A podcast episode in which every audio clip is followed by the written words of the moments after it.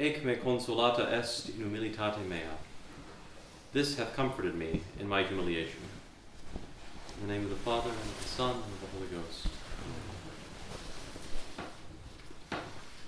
Last Sunday we heard God Himself speak in the introit, Salus populi ego sum. It was a moment of theophany, God addressing us with His promise of salvation.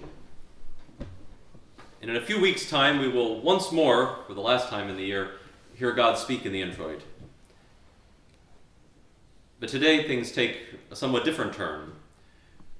At Matins last week, we heard of the victory of the Maccabees in 1 Maccabees chapter 4. And they're going up to purify and rededicate the temple. We continue to hear the story of the Maccabees this week, the ninth chapter. And the story takes a tragic turn. They find themselves terribly outnumbered, and Judas Maccabeus decides to go forward into battle all the same. It is better, he says, to fall in battle than to suffer the disgrace of our people and of our nation.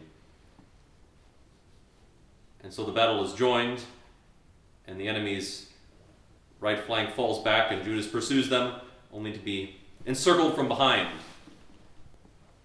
And then we heard at the end of the first nocturne Judas fell, and the rest fled. We heard the lament last night at Vespers. Israel mourned Judas with a great sigh and said, Quomodo cecidisti potens in prelio, qui salvum faciebas populum domini. This great lament in the first mode reminds us a bit of Montes Gelboe, the other great lament Saul and Jonathan. But even more so, it reminds us of another lament. How hast thou fallen, thou who didst save the people of the Lord? We can hear in this lament of Israel over Judas Maccabeus the lament of the sorrowful mother as she sees the death of her only son, the lament of the disciples at the burial of our Lord. How hast thou fallen?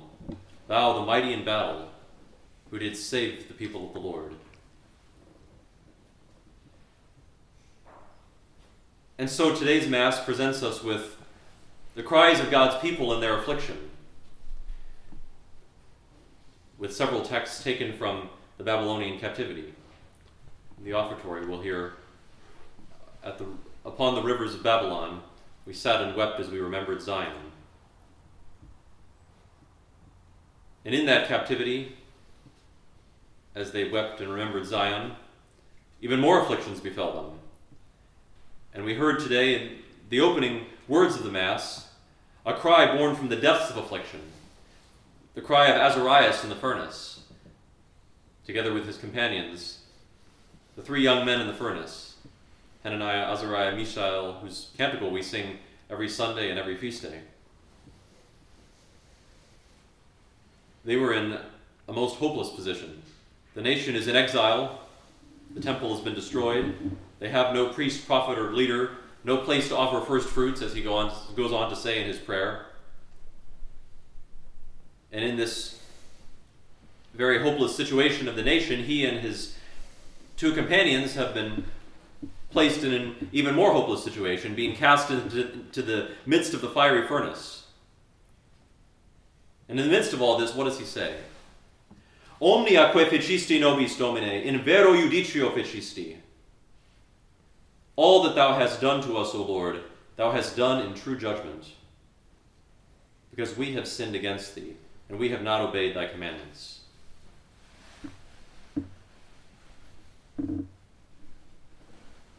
This is the prayer of the man who has embraced the sixth degree of humility, the seventh degree of humility, being content indeed with the meanest and worst of everything, esteeming himself a bad and worthless laborer, considering himself in his heart to be lower and viler than all, recognizing that we have sinned, and therefore we have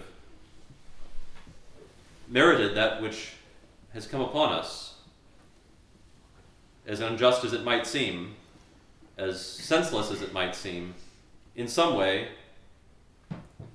our sins, the sins of mankind, have brought on these things. And so Azarias confesses this in his name and in the name of all of the people. But in so doing, he looks forward to the sinless one who would nonetheless take upon himself all of our sins, who would, as St. Paul says, be made sin for us, who would take the curse upon himself. Our Lord's death certainly must have seemed the most hopeless of things, the most disgraceful of things, as one sees him there, crucified under Pontius Pilate, that is to say, found guilty by the highest authority on earth at the time, and condemned to a most shameful public execution. Anyone who saw that spectacle would hardly have wor- wished upon his worst enemy that which befell Jesus of Nazareth. And yet, our Lord, as he endured this, prayed for the forgiveness of those who inflicted it upon him. And in some way, he too must have had in his sacred heart the words of Azarias All that thou hast done to us, O Lord, thou hast done in true judgment, because we have sinned against thee. Our Lord, speaking in the person of his members, confesses all of our sins to the Father as he bears the penalty of them upon the cross. We have sinned and we have not obeyed thy commandments. But give glory to thy name and do with us according to the multitude of thy mercy. This prayer too is in our Lord's lips upon the cross. Father, glorify thy name. He prayed this shortly before his passion, when he asked to be saved from this hour, but then said, It was for this that I came to this hour. Father, glorify thy name. And so in his passion, as he endures all of the sins of Israel, all of the sins of the world, all of your sins and my sins, he says, Father, give glory to thy name.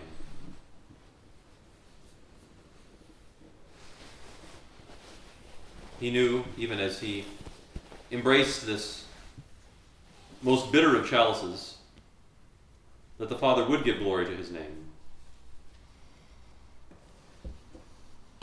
The Father who heard the prayer of his Son so many times,